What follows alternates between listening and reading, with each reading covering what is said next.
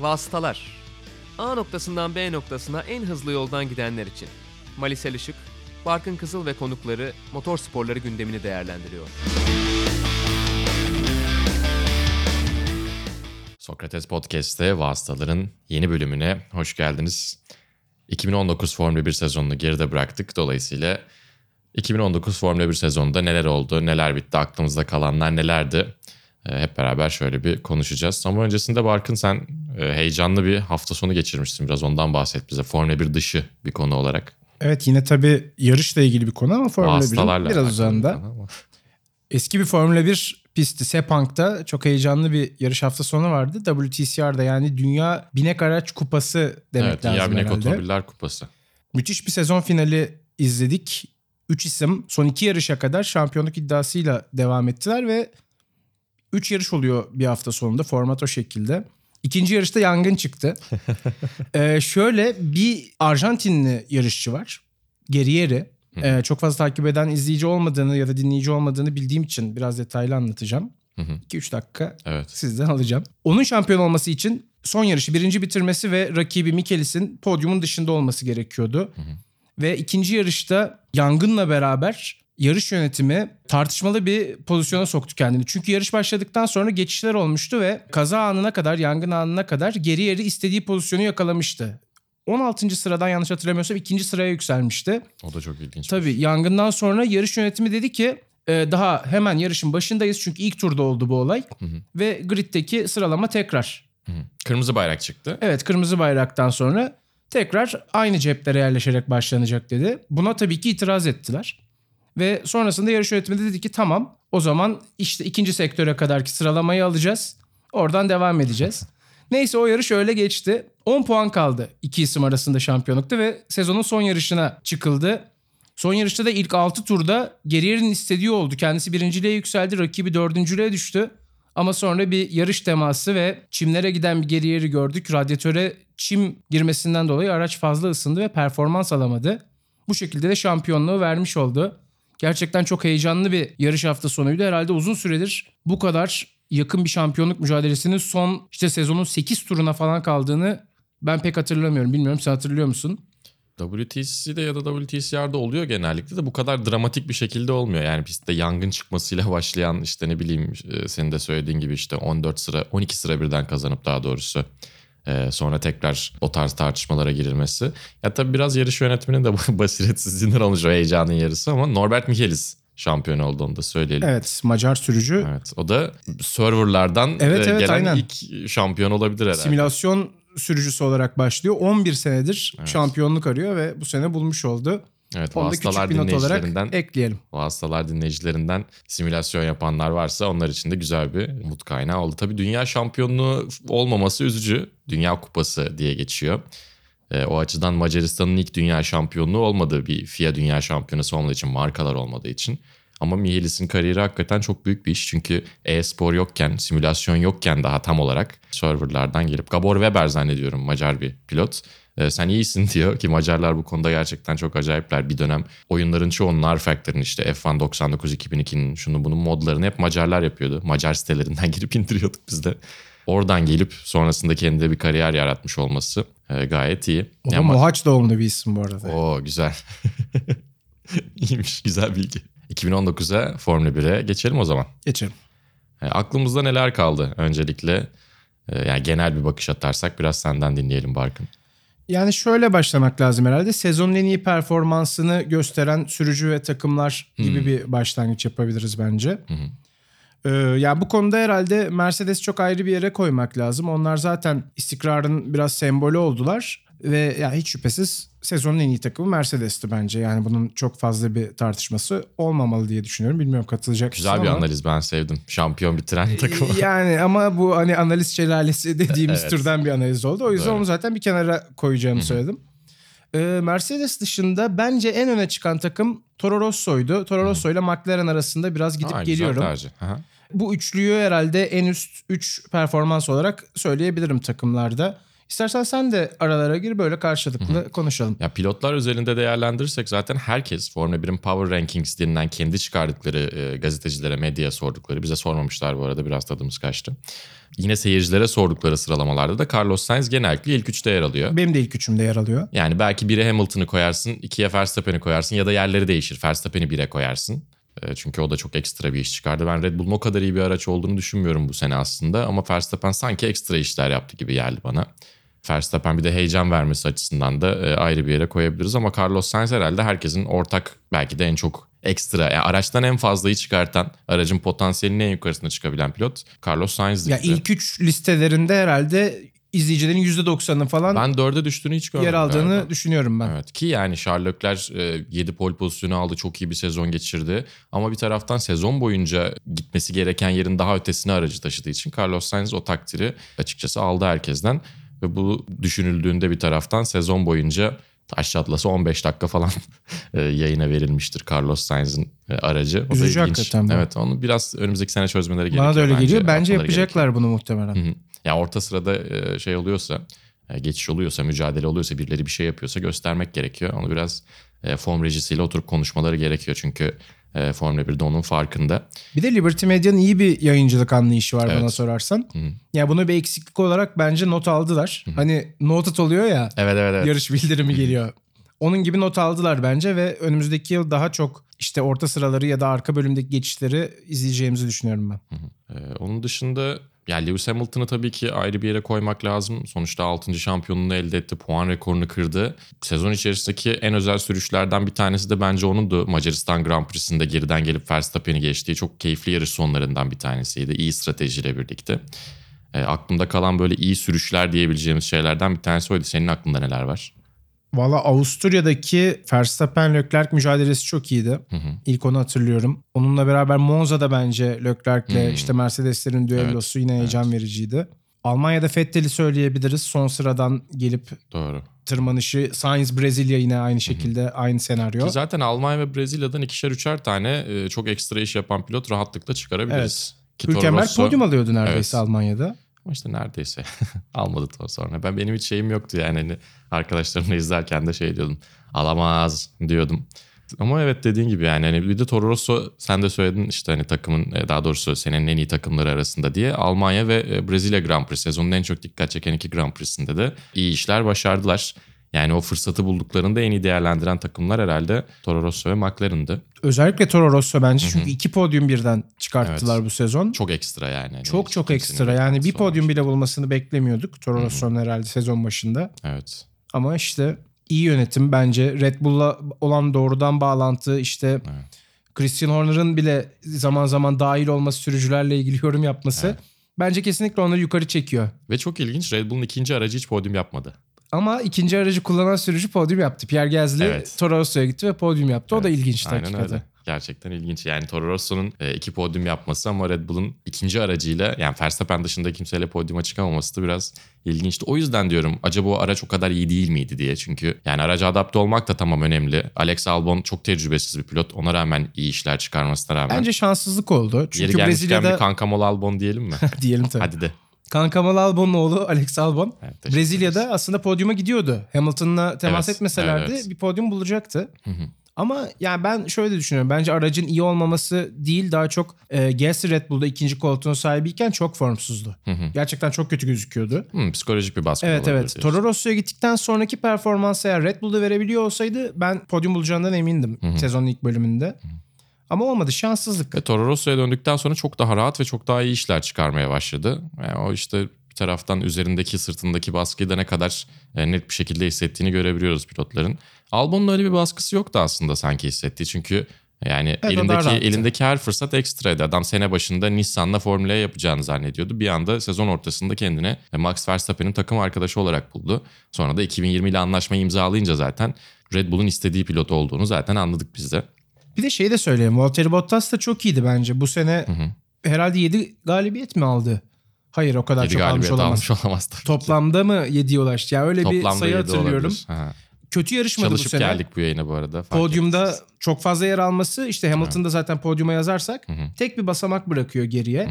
E oraya da Max Verstappen aday olacaksa Doğru. işte çok fazla o yere kendini atmak kolay olmuyor. Bence Red Bull'un Evet. ikinci aracıyla sonuç alamamasının da ya olamamasında doğru. bunun da payı var. O da doğru çünkü üçüncü en iyi takım olarak genellikle gidebileceğim maksimum yer dördüncülük olabiliyor aslında. Ekstra bir şey yapmazsan ya da Ferrari'ler bir problem yaşamazsa ya da Mercedes'ler bir sıkıntı yapmazsa. E, Bottas özelinde konuşursak da e, Monza da çok iyi bir performans sergiledi aslında. Mercedes orada iyi bir taktik yaptığı için aslında işte Leclerc Hamilton gidemediği için Bottas'ı saldılar arkasına. Aynı şekilde e, Austin de e, güzel gelerek yarışı kazanmayı başardı. Bu arada ben 7 yarış kazandı dedim değil mi yanlışlıkla? Podyumda yer aldı diyecektim Hmm. tabii ki. Yani 7 podyumu varmış değil mi? elbette kazanmadı. Şimdi onu da bakacağım. Ben de orada bir şeyler anlatayım bari sen bakarken. Ee, ya Bottas'ın e, şu anda kendini Mercedes'te e, ait hissetmesinin de yolunu açan bir performans sergiledi bu sezon. Dediğim gibi işte sezona galibiyetle Avustralya'da başlaması çok iyiydi onun için. E, ve gerçekten Mercedes'e daha doğrusu geri kalanlara e, Mercedes koltuğunu hak ettiğini gösterdi. Yani bir senelik bir anlaşma olmadığını ya da çok ekstra bir şey olmadığı sürece yerini kolay kolay kaptırmayacağını da gösterdi bence. Yoksa şey diyorlardı işte hep bir senelik anlaşma yapıyorlar ama e, George Russell hazır olduğunda Bottas'ı direkt postalarlar diyorlardı. Bence Bottas gibi bir pilot çok rahat piyasada bulabilecekleri bir durum yok ortada. Mental olarak da tabii. Yani anlayış takıma getirdiği Evet, evet. anlayış olarak da çok zor. Bu Yani arada bir kariyerinde pilot. 7 birinciliği var. Tamam. Şimdi doğruladım. Bu sene 15 podyum yapmış. Süper çok iyi işte 15 podyum zaten ki Mercedes'in de dominasyonunu gösteriyor bir taraftan. E, Mercedes'in podyumda olmadığı iki yarış mı vardı? Brezilya ve Almanya mı? Olabilir. Değil mi? Onun dışında Evet. her yarışta mutlaka bir araçlarıyla podyuma çıktılar diye hatırlıyorum ben de. Çok özel performans. Yani onları ayrı bir yere koyuyorum dememin sebebi zaten Evet, biraz evet. da bu. Aha. Gerçekten hiçbir takımı kıyaslayamayız. Yani Ya ne bunun bir Red şanssızlığı da oluyor bir taraftan. En iyi araçta en iyi takımda yer aldığında e, çok iyi bir sürüş de yapsan ya zaten bekleniyordu bu senden deniliyor. O da biraz aslında onların dezavantajı. Ama herkesin sahip olmak isteyeceği bir dezavantaj bence bu. Ya pit ekibine kadar Evet. gerçekten çok farklı bir havaya sahipler. Ve Almanya dışında da o tırnak içinde işte yenilmez görüntülerini pek kaybetmediler bence. Evet ters köşeye düşseler de bir şekilde güzel. Ya strateji olarak çok iyi hazırlanıyorlar yarışlara. Bence en büyük farkları o. Ee, içindeki içinde bulundukları durumu, yarış içerisinde düştükleri durumu güzel değerlendirebiliyorlar. Çok kaotik şartlar olmadığı takdirde. Almanya hadi es geçiyorum. Kendi evlerinde belki biraz daha baskı vardı. Ee, özel bir livery ile çıktılar. İşte yağmurlu bir yarıştı falan ama herhalde tek ya bu adamlar niye böyle bir taktik yaptılar dediğimiz şey e, Brezilya Grand Prix'sinin sonuna doğru Hamilton'ı bir kez daha pite almalarıydı. Onun dışında Mercedes niye böyle bir şey yaptı diye ben hatırlamıyorum herhangi bir yarışta böyle bir tartışmalı ya da hatalı dışarıdan bariz olarak e, yanlış gördüğümüz kararlardan birini verdiklerini hatırlamıyorum. Onu da söyleyelim, belirtelim. Toto Wolff yoktu Brezilya'da. Evet Yani doğru. bence doğrudan etkiledi. Hı hı. Şey gibi oldu biraz. Teknik direktör ceza alınca takım yardımcı antrenörle çıkar. İşte çok istenilen performansı veremez bazen. Evet. Ona olabilir, benzedi biraz. Olabilir. Bir de pit stoplar demişken, pit ekipleri demişken Red Bull'u da övmek lazım. 1.82 ile 1.82 saniye ile yani e, yine pit stop rekorunu kırdılar. Ondan önceki de 1.92 ile galiba yine onlardaydı. Evet yine 2 saniyenin altındaydı. Üstüne bir de e, sıfır yer çekiminde e, pit stop yaptılar. o da güzel bir videoydu. Yine tavsiye ederiz görmek isteyenler için. E, iyi bir çalı yani pit stop olarak pit stop'un kendisi olarak e, çok iyi çalışan bir ekip onlar. Bu arada Williams pit stop ekibi de gayet başarılı. Bu Evet, sezon iyi bakarsanız onlar. gerçekten çok iyiler. Geçen sene pit stop şampiyonu onlardı galiba. Ya, yanlış hatırlamıyorsam. Düşük bütçe işte hani başarı ortada ama ekibin bu kadar motive olması böyle bir iş çıkartıyor olması bence çok güzel. Evet ekipleri iyi, çok iyi antrenman yapıyorlar ve gerçekten e, iyi çalışan tek şey galiba şu an Williams için. Ama bu da güzel bir şey yani. Hani araç iyi olduğunda demek ki e, bir şekilde onu avantaja çevirecekler. Ama hiçbir zaman taktik olarak çok iyi olmadı Williams son dönemde. Yani 2014'te yarış kazanamama sebeplerinden birkaç tanesi genellikle taktik hata yapmaktı. Yani sonuçta tamam e, fabrika takım Mercedes çok iyiydi ama birkaç kez ellerinde çok iyi fırsat vardı. E, onları değerlendirememişlerdi 2014 sezonunda. Williams'ın da hala son yarış kazanan pilotu Pastor Maldonado.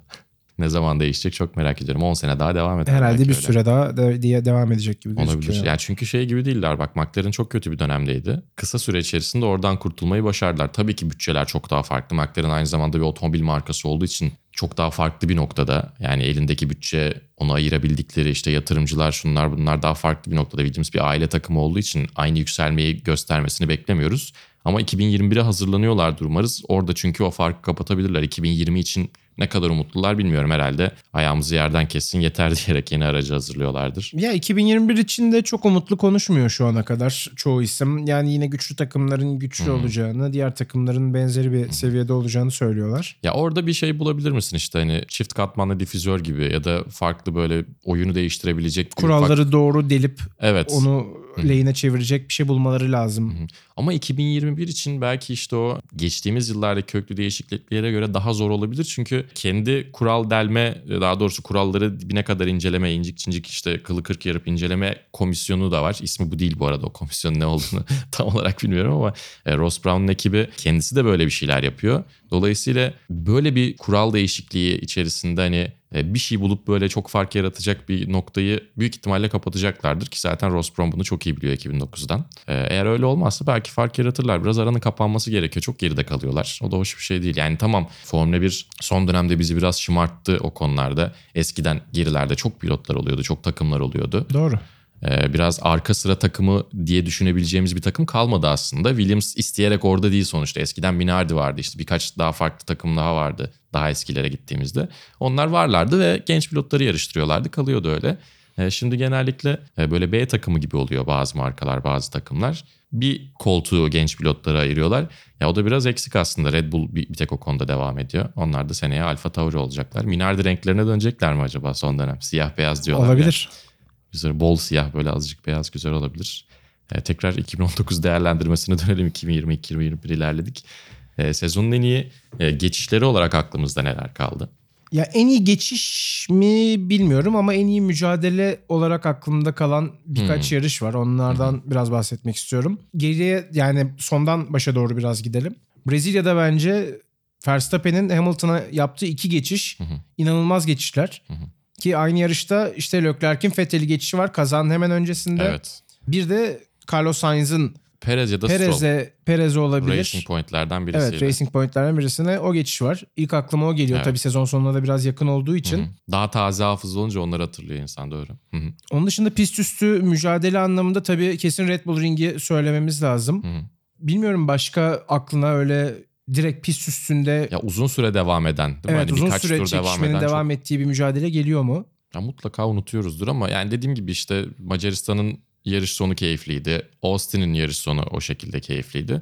Ama karşılıklı geçişlerin yapıldığı çok fazla da görmedik. İşte zaten ilerleyen yıllarda bunu değiştirmek istiyor biraz Formula 1 yönetimi. Onun dışında güzel geçiş olarak genellikle ve senin bahsettiklerin benim de aklıma çok fazla gelmiyor. Bir de Verstappen zaten Interlagos'u çok seviyor. Taşınırsa herhalde başka yere taşınırsa Brezilya Grand Prix'si en çok üzüleceklerden bir tanesi o olacaktır. İlk pistte orada çıkmıştı zaten 2015'te. Jean-Eric Verne'in aracıyla antrenman seansında. Orada inanılmaz bir kurtarışı var bu arada. 2015 değil 14'te bu arada. Araç savruluyor. Evet evet evet. Hatta Verne de ekrana geliyor pit duvarında Evet. böyle onaylıyor kafasıyla. Evet. Yani halbuki ön kanadı birazcık hasarlamış. O yüzden hani benim arabaya ne yaptın gibi bir geriledebilirdi. 2014 ya ilk piste çıkışı. 2015'te zaten yarışmaya başladı. Verstappen de 5 sezonu geride bırakmış oldu. Çok ilginç değil mi? Yani yaşı genç ama artık tecrübeli diyebileceğimiz Yani şeyleri zaman çizelgelerini karşılaştırdığımızda Verstappen seneye e, Lewis Hamilton'ın Formula 1'e başladığı yaşta olacak. Bence çok ilginç. Bence bu avantaj onun için erken tecrübe Çok- kazanmış tabii ki, olması Tabii ki. Çok fazla dünya şampiyonluğuna da gidebilir. Hı hı. Ama işte bunun için doğru bir kariyer planlaması lazım. Red Bull'un hangi noktaya gideceği çok önemli olacak. Bir de Ya şu an güzel adımlar atıyorlar bence ama Mercedes'in de ne yapacağı çok önemli olacak. Hmm, evet. Ya orada da güzel dedikodular var. Herkes her yere gidiyor gibi Lewis Hamilton'ın başlattığı bir domino etkisiyle. Lewis Hamilton Ferrari'ye göz kırpıyor mu acaba? İşte Vettel McLaren'la görüşmüş. O tarz şeyler duyuyoruz. Toto Wolff da bu arada Mercedes uzun bir süre boyunca Formula 1'de yoluna devam edebilir. Ya etmesi bir gerekiyor zaten. yaptı bu hafta Çekilip içi. ne yapacaklar? Tamam anlıyorum. Biraz daha markalar artık işte sürdürülebilir çözümlere ilerlemeye çalışıyorlar. Elektriğe gitmeye çalışıyorlar da Formula 1'de hibrit şu anda. Ve yani en yaygın olan ileride en azından tamamen elektrifikasyona geçmeden önceki ara dönem hibrit. Dolayısıyla bunun reklamını da yapıp aynı zamanda bununla ilgili veri elde edip bununla ilgili teknoloji geliştirip bunu yol araçlarına aktarabilecekleri en iyi yer hala Formula 1. E, Formula'da da varlar zaten. O yüzden bence de uzun süre zaten kalmaları gerekiyor. Çok radikal bir şeyler olmadığı sürece çok çekileceklerini de zannetmiyorum ki zaten Mercedes en son motor sporlarından ve Formula 1'den çekildiğinde çok radikal bir şey olmuştu biliyorsun. 1955 E, Le Mans kazası yani e, o çok travmatik bir şey. Onun dışında e, Mercedes'in zaten çok uzun zamandır Formula 1'de bir şekilde var olduğunu Kendi biliyoruz. takımları olmasa da Ya bir McLaren şekilde zaten bulunuyorlar. McLaren'a da gümüş oklar deniyordu zamanında yani bütün aracın rengi o olduğu için. Tabii, tabii. Hani bir taraftan Ron Dennis de e, çok renk sevmediği için belki araçta griydi. Aynı zamanda West sponsorluğundan dolayı zamanında. Yani Mercedes Formula 1'e aslında 2010'da gelmedi. Çok uzun zamandır bu işin içerisinde. Uzun zamandır da ya hep zirvede ya da ucundan kıyısından kokluyor olduğu için ben bırakacaklarını düşünmüyorum herhalde. Ya ben de düşünmüyorum. Ama Toto Wolff giderse Lewis Hamilton'da kalmak istemeyebilir asıl. Peki Toto. Wolff ve Lewis Hamilton giderse takımın performansı bu düzeyde kalabilir mi? Esas bence soru işareti o. Yerine getireceklerine göre çok değişir bence de. Yani doldurması çok zor ayakkabılar ikisi de. Hem Hı hı. Toto Wolff için geçerli hem Doğru. Hamilton için geçerli. Doğru. Ama şimdilik tabii hala bu isimler ellerinde ve dedikodu iyi Bize de konuşacak onlar. şey çıkıyor. Sezon sezon arasında e, güzel oluyor araçların tanıtımları başlamadan önce. E, araç tanıtımları demişken sezonun en güzel görünen araçlarını falan da biraz daha böyle Tabii, tabii, konuşalım. e, görsellik konuşalım. Sence sezonun en güzel aracı? Ya ben yıllardır Red Bull'un tasarımını çok beğeniyorum. Hı hı. Bu renklere geçildiğinden beri Mat renkleri 2014. evet yani o mat lacivert tonunu bulduklarından beri Hı hı. gerçekten çok yakıştırıyorum. Sarı kırmızıyla çok güzel gözüküyor bence. Hep kalbimde ayrı bir yeri var yani Evet. görünüş olarak. Bir de şey çok güzel oldu değil mi? E, lacivertin üzerine kırmızı Red Bull yazıyor ama onun beyaz kontürlerini kaldırdılar. E, direkt böyle biraz daha e, flat design bir şey Bence yaptılar. çok güzel gözüküyor. Yani doğru dizaynı yavaş yavaş buluyorlar. İ- Evet. Eski araçlara bakarsanız Evet. buraya böyle nasıl gelindiğini görebiliyorsunuz Evet, adım adım adım adım. Infinity sponsorluğunda sidepodlar mordu. O çok güzel değildi mesela. İlk Evet. çıktığı zaman çok daha farklıydı. İlk çıktığı zaman Red Bull kutusu gibiydi araç. Ee, ilk testlerde değil mi? Evet. Onu sonra yarıştırmadılar. Hiç hiç öyle bir tasarıma dönmediler. Ben isterdim açıkçası. Direkt Red Bull kutusu tasarımı olması o şey. yani Kar- şu an çok tasarım gibi. kurcalamasalar bence olur. Şu an güzel gayet zaten. iyi evet. duruyor. Ki aynı zamanda Red Bull test liverlerinde de test renklerinde de genellikle en sevilen oluyor. Geçen sene bir tek Alfa Romeo ile herhalde o konuda kafa kafayalardı. Hatırlarsan Alfa Romeo'nun da güzel bir test liverisi vardı. Galiba McLaren'in de böyle koyu lacivert üzerine bordolu bir livery'si vardı ama yanlış da hatırlıyor olabilirim. O Williams livery olabilir mi acaba? acaba Red Bull'a mı aitti diye ben de biraz oraya koyu gitti lacivert kafam. üzerine bordolu. Red Açıkçası Bull'da olabilir. hatırlamıyorum. Olabilir. Bu arada e, önümüzdeki testlerde kamuflaj yapmak yasakmış galiba. Yani kamuflaj livery yapılmayacakmış. Onun bir şekilde etrafından dönerler. Kamuflaj değil de başka bir şey yaptık diye. E, araçların e, ve garajların önünü arkasını kapatmak da yasak artık biliyorsun. Formula 1'de fotoğrafçı olmak için çok iyi bir dönem.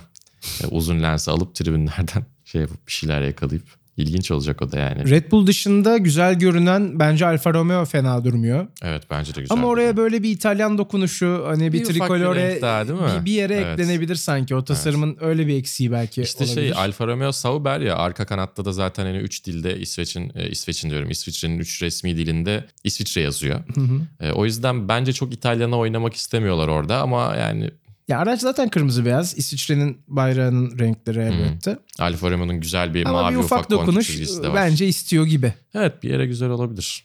Sen Ben- ne düşünüyorsun? En güzel görünen araç konusunda hangi noktadasın? Ben McLaren'ı bayağı beğeniyorum ya galiba. McLaren'ın renkleri. Çünkü turuncu renk her zaman e, alımlı güzel bir renk. Yani Spiker'da da güzeldi Spiker zamanında. Hatta Spiker'ın yarışmadan önce testlerde kullandığı daha böyle acayip neon bir renk vardı. Ee, bütün kameraların ayarlarıyla oynar bu diyerek. Hatta Ferrari'nin bu sene yaşadığı problemlerden biri turuncu çıkıyordu ya bazı görüntülerde, Evet. fotoğraflarda. Ee, çok fazla neon, fazla parlak diye biraz daha yanarlı dönerli böyle değişik bir turuncuya geçmişlerdi 2007 sezonunda ki zaten tek sezon yarıştılar. Ya o tarz renkleri ben hep seviyorum. Bir de çok bulunmayan renkler bazen uzun süre olmuyor. Sarı bir tamamen sarı bir araç hani Re- Renault'da vardı. Ondan önce Renault gelene kadar Jordan'dan beri böyle sarılı siyahlı bir şey görmüyorduk ki hala bence Renault'un tasarımı işte önden bakıldığında sarı, yandan bakıldığında siyah mıydı? Ya o tam yeterli gelmiyor bana o renkler. Yeşil hiç yok mesela. Belki önümüzdeki yıl Aston Martin Racing Point'le birleşebilir diyorlar. Daha doğrusu Lawrence Stroll Aston Martin Racing diye ya da Aston Martin mi acaba? İkisinden bir tanesinin çoğunluğunu satın alıp Racing Point'le birleştirebilir diyorlar. Öyle bir yeşil renk gelmesini isterim. Bunlar benim sevdiğim renkler. bir Belki Jaguar işte- olsa o yeşili Aynen görecektik öyle. Jaguar'ı mesela. çok severim mesela işte. Yani onların yeşili gerçekten güzel yeşil. Evet, Britanya yarış yeşili zaten. Ee, herhalde şuna bağlıyorum ben bu arada bu tarz renkleri sevmemi. İlk izlemeye başladığım dönemdeki renkleri insan arıyor galiba. Belki onunla alakalı bir nostalji olabilir. O yüzden McLaren benim için e, livery olarak, renkler olarak herhalde zirvededir. E, ama ik- ikinciye de Toro Rosso'yu koyarım. Çok yakın. Birkaç senedir çünkü en güzel renkler onlardan çıkıyor diye düşünüyorum. 2017'den Bir itibaren. de üçüncü söyle o zaman. Benim üçüncüm Renault olur. Onu da söyleyeyim.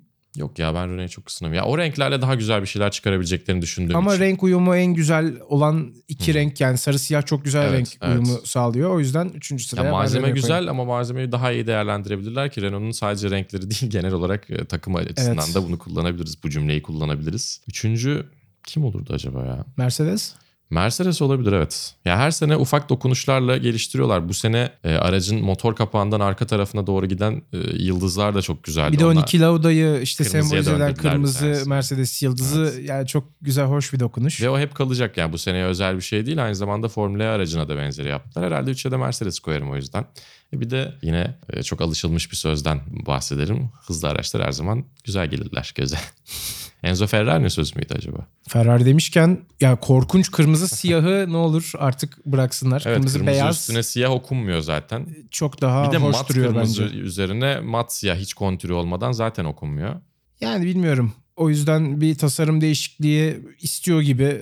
Cesur davrandı bence Ferrari bu sezon başında Evet. bu tasarımla. Hı hı. Ama işte her zaman cesur davranmak en iyi sonucu da vermeyebiliyor. En azından benim zevkime göre. Evet doğru. Ya ön kanatlar siyah, ön, ön arka kanat siyah olsa mesela işte o 80'lerin sonu 90'ların başı görseli çok güzeldi. Ee, o açıdan Ferrari'nin tarihine bakıldığında. Ya çok fazla beyaz koymak istemiyorlar çünkü direkt olarak Marlboro ile özdeşleştirildiği için Mission Minow'la kaçmaya çalışıyorlar ondan. Şimdiye kadar da kaçabildiler aslında. Ki o tarz ufak hinlikleri British American Tobacco ile birlikte McLaren da yaptı. Hala ucundan kıyısından o sponsorluklar yer almaya devam O ediyor. Ferrari'nin barkodlu dönemi geliyor aklıma. Tabii canım. Yani çok çok onun, onun Ya üzerine ayrıca Mission bir bölüm yaparız bu arada. Bence gerçekten hiçbir farkı yok yani. Özellikle o ufak logosunda Evet. tamamen Marlboro logosuyla aynı aslında. Evet yan çevirdiğinde zaten Simetri- o Mar- Marlboro'nun chevronunu görüyorsun. tuhaf. Ya işte bu kural açıklıklarını hep kullanıyorlar. Bir süre sonra artık kalmayacaklardır ki o ayrıca onlardan bahsederiz. Sponsorluklar üzerine özel bir bölüm yapmayı zaten düşünüyoruz. E, orada bahsederiz. Zamanında ne güzel subliminal mesajlar koymuşlar oraya. Onlardan ayrıca bahsederiz. Senenin en güzel kasklarından bahsedelim biraz aklında. En kötü kasklarından da bahsedebiliriz. En Hangileri kötü aklında? kask kesinlikle Charles Leclerc yani %100 Hazır- e, hazır Brezilya ve ABD'li Evet ya. ikiye bölünmüş kask. Yani bunun fikrini kim verdi ben onu da çok merak ediyorum Evet. açıkçası. Kampanya yapmış gibi çok kötüydü ya. Ne gerek var yani. Sezon boyunca kullanılan hani özel kask olmayan kasklar arasında da ben Gro- Grosjean herhalde değil mi? Max Verstappen Beğenmiyor musun? İyi Hayır, kask. İyi, beğeniyorum. iyi kask olarak. Hemen iyi kask kötülerden olarak- devam yok, yok, ediyoruz. hayır. Ha, zannettim. kötü kask konuşacaksak Biraz daha konuşalım kötü kask Tamam, ya. tamam, pardon. Sağa sola sallamak keyifli oluyor. Ee, Grosjean'ın kaskı da bence o konuda. Ya bir de birbirine çok karışan tasarımlar hiç akılda kalmıyor. Yani hep aynı tasarım ya işte birkaç renk böyle basit ve sade tasarımlar daha akılda kalıyor gerçekten. Tamam yapması zor bir kimlik oluşturması zor ama yapılabiliyor.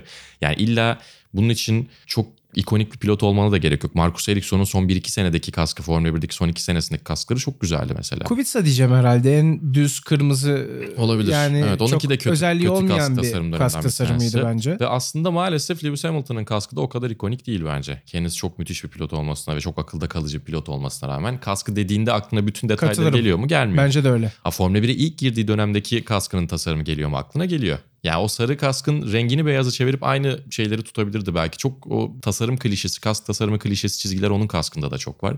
Daha sade bir şeye dönse daha keyifli olabilirdi ki bu kadar modayla, bu kadar e, neyin güzel görünüp neyin revaçta olduğunu bilen bir adam olarak e, ben kask tasarımına biraz şaşırıyorum açıkçası Lewis Hamilton'ın. Verstappen'inki güzel gerçekten.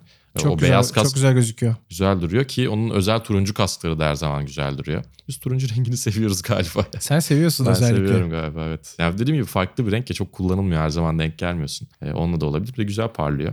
Oklahoma City Thunder taraftarı olduğunu da söyleyelim. Onlarda da turuncu var. Var. Ya bizim formalar falan kötü ama logonun değişmesi lazım.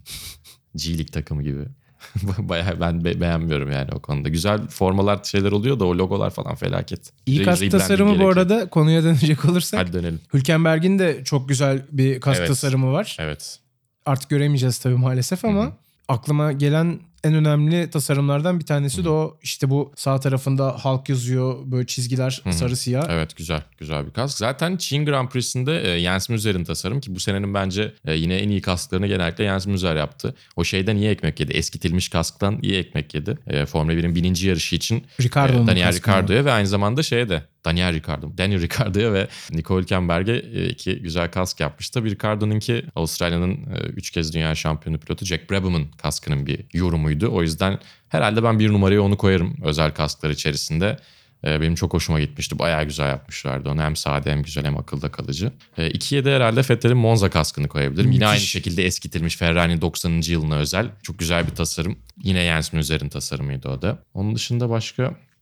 Aa şey güzeldi. Yine Monza'da Lando Norris'in Rossi kaskı. Aa evet. Evet. Bayağı tatlı. Lando Norris'in normal kaskı bence biraz fazla karmaşık. Bence yani logosu Vettel, var. Vettel, Norris üçüncüyü bilmiyorum. Yani Ricardo'nun çok sade. Yani okey bir retro anlayışla beraber geliyor. Bir saygı duruşu da var ama çok bana hitap etmiyor Ben mesela. çok sade tasarımları çok seviyorum. Çok görmüyoruz ya çünkü genelde hep bir karmaşa var. Biraz daha olmayan arıyor galiba insan. Carlos Sainz'in kaskı bu arada çok güzel. Evet Sene- çok sene- güzel yani gerçekten. Fernando Alonso'nun bir dönemki kaskına da benziyor hatta. Hani son bir iki kaskı değil belki ama o da bir retro anlayışa dönmüştü. Ondan önceki kask tasarımları işte Ferrari'ye ilk gittiği senelere e, biraz benziyor. E bir de güzel gidiyor o İspanyol renkleriyle kendi kaskını güzel harmanlıyor Carlos Sainz. Tasarım olarak bence çok iyi kasklardan birine sahip. Evet katılıyorum. Bir de krom bir versiyonu vardı bu sene. Nerede yarıştı acaba onunla hatırlamıyorum ama güzeldi. Daniil Kvyat'ınki aslında yine akılda kalıcı kasklardan bir tanesi. Ee, Rusya'da kendi evinde kask tasarım yasağından dolayı Kask sınırını zorladığı için Ya ben olsam denerdim. Diskalifiye mi edecekler? İyi o yani ama bence ceza almaya gerek yok diye düşünmüş Ya olabilir. işte o- ama içinde kalmış çocuğun. Sonra Abu Dhabi testlerinde giydi o kaskı biliyorsun değil mi? Tam bu sene önünde daha yarışlar var. İlla kullanır o tasarımı. Tabii canım bir noktada kullanır. Ya olmadı evde falan giyer. Aynada selfie çeker, story atar bir şeyler yapıyor. Yani kullanılır o kask. Trafikte yolda olabilir. Olabilir mesela. Olabilir. 2019'da değerlendirecek başka ne kaldı? Her şeyde değindik değil mi?